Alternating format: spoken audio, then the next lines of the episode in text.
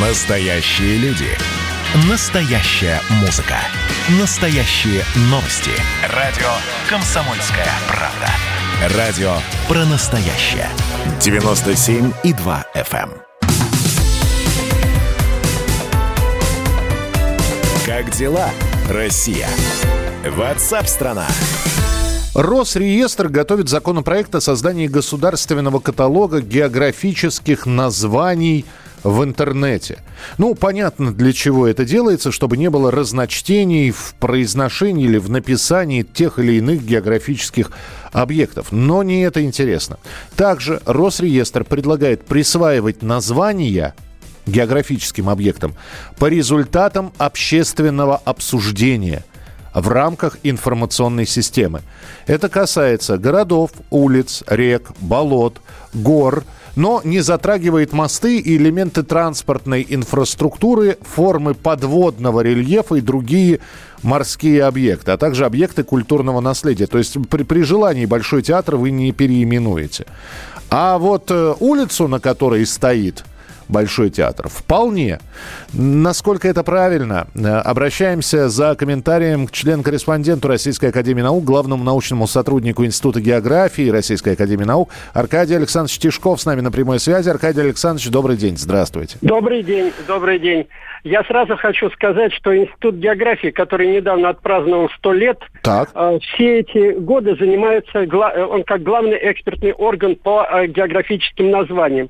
Я не думаю, чтобы э, название улиц и э, разных объектов, площадей в городах относилось... Э, э, это муниципальные, это городские, так сказать, э, интересы и решаются могут решаться и голосованием, и волевым решением, и так сказать, распоряжением вышестоящих органов. А вот географические объекты, это действительно вопрос очень серьезный. Есть такой реестр, э, и мы каждый раз, когда нас запрашивают правильность названия э, тех или иных э, объектов географических, урочищ, рек, истоков, истоков рек, озер, э, каждый год десятки географических открытий совершается, и очень много безымянных объектов э, до сих пор. Э, э, происходит. Но э, институт дает очень подробные, так сказать, подробные справки и локализация объекта, и точное название, склонение и прочее. Угу. И ведь и, и потом очень много закрывается объектов. Я вот вхожу в комиссию э, э, э, Министерства экономики, есть комиссия по ликвидации населенных пунктов. В основном сейчас северные э, сибирские и э, арктические поселки закрываются. Так. Когда там были тысячи людей, а сейчас этих э, названий нет.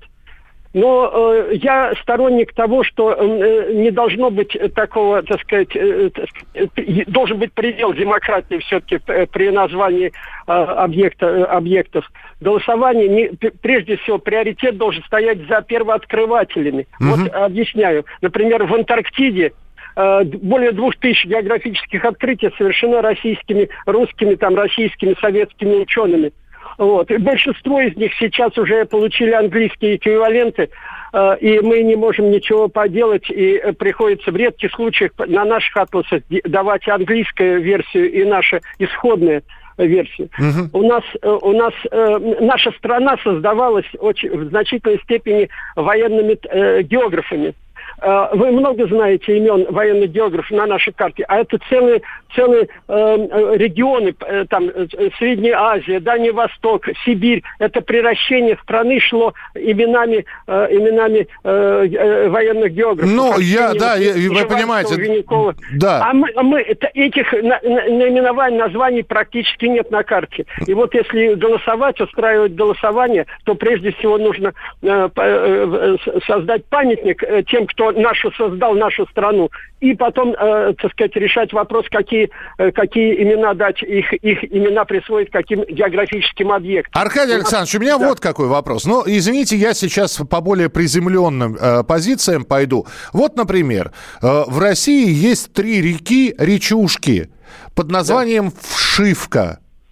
Ну... А, больше, больше, я уверяю вас. Я, у, у, ушивка, вшивка, разные варианты. Вот лю- люди... За, за... значит, да. она голая, да. голая, значит, лишена растительности Да, берега. но вот люди захотят переименовать. С одной стороны, сложившееся историческое название, с другой вот стороны... И оставить лю... его категорически против того, чтобы э, э, э, болотам, рекам, урочищам, го, горам, склонам э, и э, озерам, допустим, менять, менять исторические названия.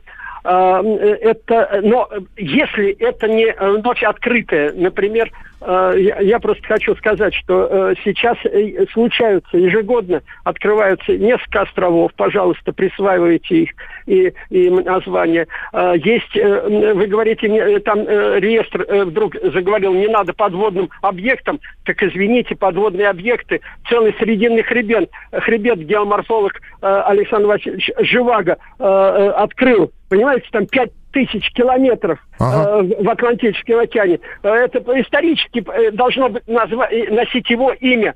Э, имя это, это выдающее название, как э, там самая глуб- глубокая впадина там он, э, и, или прочее, или течение даже. Ведь э, от, самое последнее открытие это циркум, циркумантарктическое течение. Э, оно носит имя э, открывателя. А почему мы-то э, не можем? И тут у нас отроги Гольфстрима открыли в, в Арктике, в нашей Арктике. Угу. Почему бы не присвоить открывателям? Вот. Или острова, там есть школьники, два острова нашли, который обнажился в районе земли Франца после э, схода ледника. Дайте им название тех э, молодых людей, которые интересуются географией и совершили такое открытие. Ну, это здорово было бы. Спасибо вам большое за комментарий, Аркадий Александрович. Аркадий Тишков, член-корреспондент Российской Академии Наук, главный научный сотрудник Института географии Российской Академии Наук.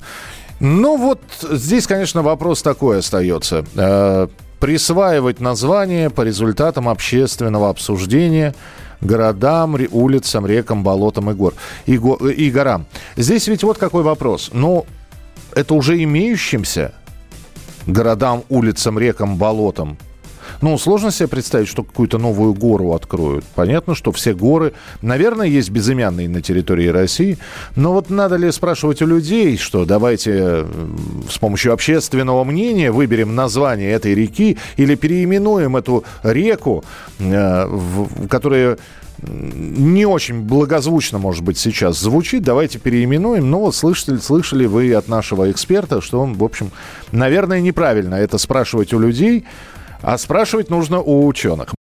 Здравствуйте, Олег Владимирович. Только, к счастью, наша комсомольская правда в захлестнувшем Россию коричневом океане высится, как утес, и героически сражается в одиночку. Да, у вас такой гипнотизирующая манера. Рассказываете какую-то впервые мною слышимую историю. Я завороженно слушаю вас. Да, да, да, давайте, давайте, да, спасайте. что было на самом деле бедные люди стоят у обочин, продают кастрюли, вот еще что-то. Я говорю о том, что если у нас есть закон, то закон должен быть един для всех. Президенту уже снилось, как он приходит в Верховную Раду, они там что-то говорят, и он достает пулемет и всех их убивает. Нет. Ну да, украинское искусство, конечно, это отдельный такой жанр. Если бы был хотя бы один депутат, который бы не аплодировал, это было бы хорошо.